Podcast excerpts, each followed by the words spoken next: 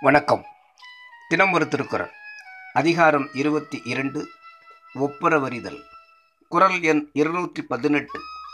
இடனில் பருவத்தும் ஒப்பரவிற்கு ஒல்கார் கடன் அறி காட்சியவர். பொருள் மனிதன் செய்ய வேண்டிய கடனை அறிந்த நல்லறிவுடையோர் செய்வதற்குரிய அறச்செயலை செய்வதற்கேற்ற செல்வமில்லாத நிலையிலும் தம் கடனாகிய ஒப்பரவு செய்வதற்கு தளரமாட்டார்கள். விளக்கம். கடன்பட்டும் செய்வார் கடன் என்றாற் போலவும் பழங்குடி பண்பிற்றலை பிரிதலின்று என்றாற் போலவும் கடமை உணர்ந்த நல்லறிஞர் ஒப்புரவாற்றலில் தளர்ச்சியடையார் என்றார்.